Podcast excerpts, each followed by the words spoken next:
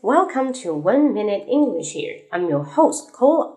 In today's section, I'd like to see two words difference. That is worried and concerned. Worried 跟 concerned 它都有什么？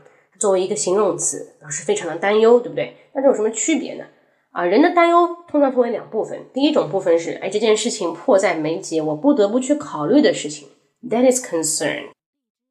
I'm really concerned about my friend's healthy problem. 啊，朋友得病了，我表示很担忧，对不对？这个 concern 关心关切。但是呢，比方说我现在啊，suppose I'm twenty years old，假设我现在二十岁。Oh, I'm really worried about my future retirement. So that's none of your business. Because you're just 20 years old. Come on, 20. So young. You think about when you retired. Okay, so ridiculous. 你那么年轻，但你现在在想， 我以后老了该怎么办？这就杞人忧天啊，没事儿找事儿，对不对？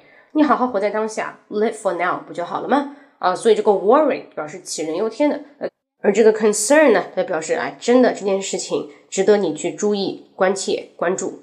OK，got it？So hope you like it。那更多的分享可以关注我的微信公众号“英语口语风暴”，英语口语风暴。See you next time. Bye bye.